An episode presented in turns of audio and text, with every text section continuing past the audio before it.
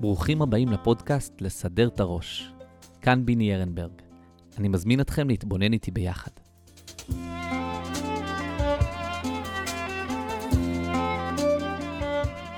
אחת הדמויות היותר מעניינות בהיסטוריה החסידית היא של רבי מרדכי יוסף ליינר מאיזביץ', בעל מי השילוח. דרך עבודת השם שלו היא מיוחדת במינה. אולי פעם היא הייתה קצת יותר נפוצה, אבל היום היא יכולה להתפרש כרעיון חריג מאוד, עד כדי כך שמי שלא יורד לסוף דעתה עלול ממש להיבהל ממנה. בפרק היום נעסוק בדרך העבודה הייחודית של הרבי מאישביץ. בשביל להבין אותה, יהיה יותר קל אם ננסה קודם לראות איך מקובל להסתכל בדרך כלל על הגילוי של השם בעולם. יהודי שמתחיל להתקרב ליהדות ולקדוש ברוך הוא, רוצה בכל רמ"ח איבריו ושס"ה גידיו לעשות את הרצון של השם. ממילא כל התהליך הראשוני שהוא עובר זה לנסות להבין מה הקדוש ברוך הוא רוצה ממני. אז מה הוא עושה? הוא הולך לרב.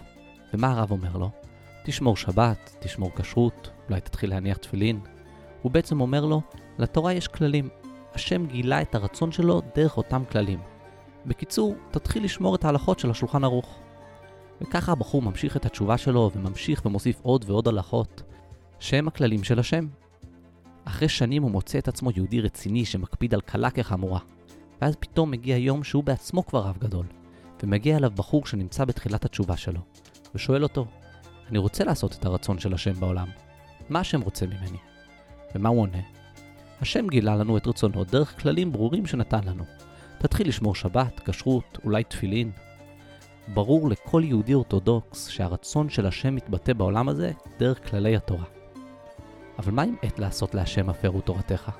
ומה עם המושג הוראת שעה? גם זה חלק מהתורה שלנו. גם זה הרצון של השם.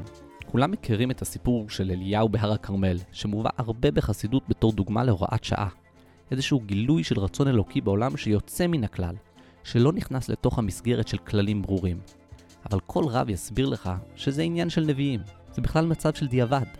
כשהמצב ממש בקנטים, אז יש איזו הוראת שעה קיצונית, ככה שנוכל שנייה לסדר את המצב הבעייתי שנוצר במציאות, ולחזור למצב האידיאלי הראשוני של הכללים הברורים, המוגדרים והמוכרים לנו. הקדוש ברוך הוא רוצה שלכתחילה נשמור תורה ומצוות על פי מסגרת מאוד ברורה, אבל בדיעבד יש מקרים שאין ברירה אלא לתת הוראת שעה של גילוי אלוקות שמגלה רצון שמוציא אותנו מהמצב האידיאלי. כי פשוט אין ברירה. ואיך הרבי מאישביץ רואה את זה? בדיוק הפוך. 180 מעלות. לכתחילה הקדוש ברוך הוא תמיד מדבר איתנו. תמיד יש הוראת שעה. איזשהו רצון אלוקי שיותר מכוון מההלכות והכללים שנכתבו בתורה. אבל מה? אנחנו פשוט לא רגישים מספיק כדי לשמוע אותו. ולכן, בדיעבד, השם נתן לנו את כללי התורה כדי שלפחות לא נסטה מהדרך הישרה. זה לא האידיאל, זו ברירת המחדל. זה רצון אלוקי כללי ואמיתי, אבל לא דברי אלוקים חיים. זה לא מה שהשם מבקש ממני עכשיו, ברגע זה ממש. אבל אנחנו יודעים שבעל מי השילוח היה פרומר רציני, ממש דוס דוס. הוא היה בנרבים על קיום כל מצווה מתוך הקפדה על כל חומרה וחומרה. אז איך זה מסתדר? אפשר להבין את זה יותר טוב על פי ההסבר של האדמו"ר הזקן, בעל התניא, על הפסוק חנוך לנער על פי דרכו, גם כי יזקין לא יסור ממנה. בעל התניא שואל, רגע, הפשט של חנוך לנער על פי דרכו זה שצריך לחנך לפי מה שמתאים לאותו ילד, ולא בדרך האמת.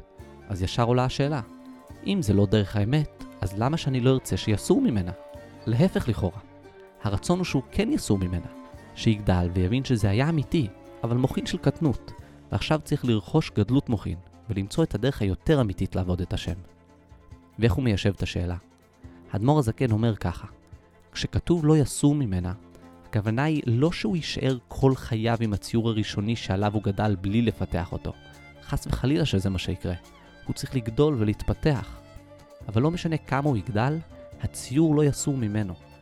לא משנה לאן הוא ילך, תמיד יהיה לו ביסודות את הגירסא דיאנקותא שלו. ולמה זה כל כך חשוב? כי אלה יסודות הבטון שלו. לא משנה כמה נמוך הוא ייפול, והוא בטוח ייפול, כי תמיד נופלים. החיים הם מלאים בעליות וירידות. אבל אם יש לו בסיס יציב, הוא תמיד ייעצר שם, ולא ייפול לבור שאין לו תחתית. חנוך לנער על פי דרכו, גם כי יזקין לא יסור ממנה. הכוונה לזה שהדרך לא תסור ממנו. הוא ימשיך ויבנה עוד ועוד קומות, אבל היסודות של הבניין תמיד יהיו שם איתו. כך בעל מי השילוח היה. יצוק עם יסודות בטון, כמו שאמרנו, דוס דוס. אבל דווקא בזכות הקרקע היציבה הזאת, הוא יכול לבנות כל כך גבוה, ולעבוד את השם מתוך הקשבה תמידית לרצון האלוקי. להוראות שעה שמתחדשות בכל רגע ורגע. כי גם אם הוא ייפול, הוא יודע בדיוק לאן הוא נופל. שנזכה בעזרת השם להיות רגישים לרצון של השם בעולם, ועם יסודות מספיק יציבים שנוכל לבנות לגובה.